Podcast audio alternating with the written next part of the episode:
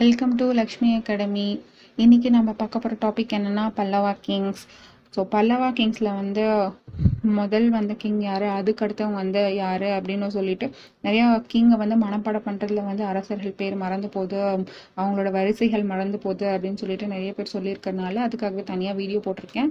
So அந்த video படி first நம்ம பார்க்க போகிறது யாருன்னா பல்லவா கிங்ஸில் வந்து முதல் மூன்று அரசர்கள் யார் அப்படின்னு சொல்லி பார்த்தீங்கன்னா நான்காம் சிம்மவர்மன் மூன்றாவது விஷ்ணுஹோனா ஐந்தாவது சிம்மவர்மன். இவங்க மூணு பேர் ரொம்ப ரொம்ப அந்த வரிசையில வந்து முதல் மூன்று இடங்களை பிடிப்பவர்கள் இவங்க தான்.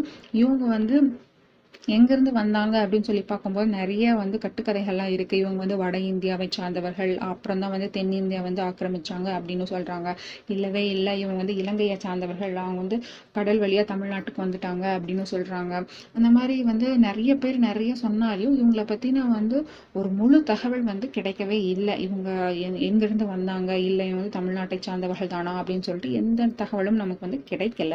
ஆனால் இவங்களோட தலைநகரமாக இருந்தது வந்து பார்த்திங்கன்னா காஞ்சிபுரம்.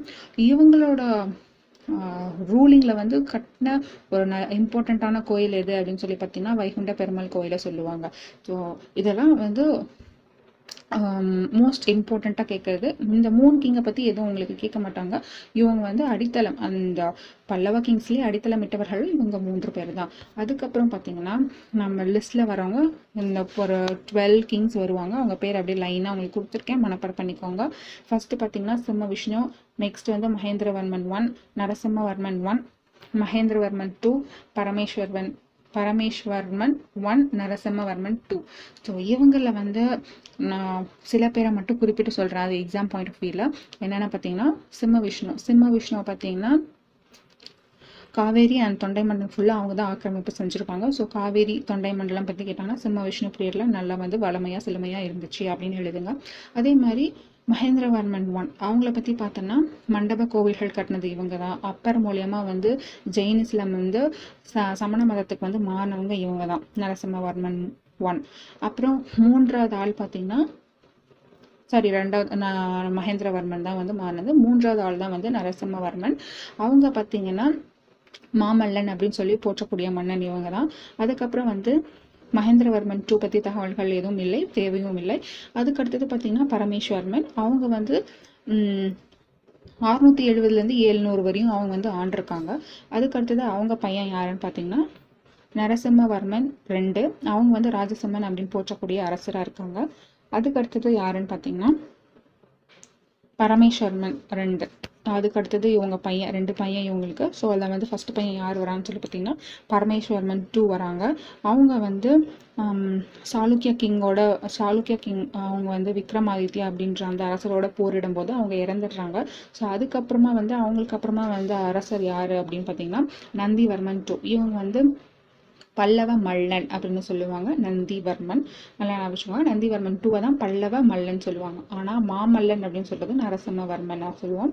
அதுக்கப்புறம் நந்திவர்மன் டூ அவங்களுக்கு அப்புறம் யார் வராங்கன்னு பார்த்தீங்கன்னா தந்திவர்மன் அவங்க வராங்க. அவங்களுக்கு அப்புறம் வந்து வர்ற கிங் யாருன்னு சொல்லி பார்த்தீங்கன்னா நந்திவர்மன் த்ரீ வராங்க.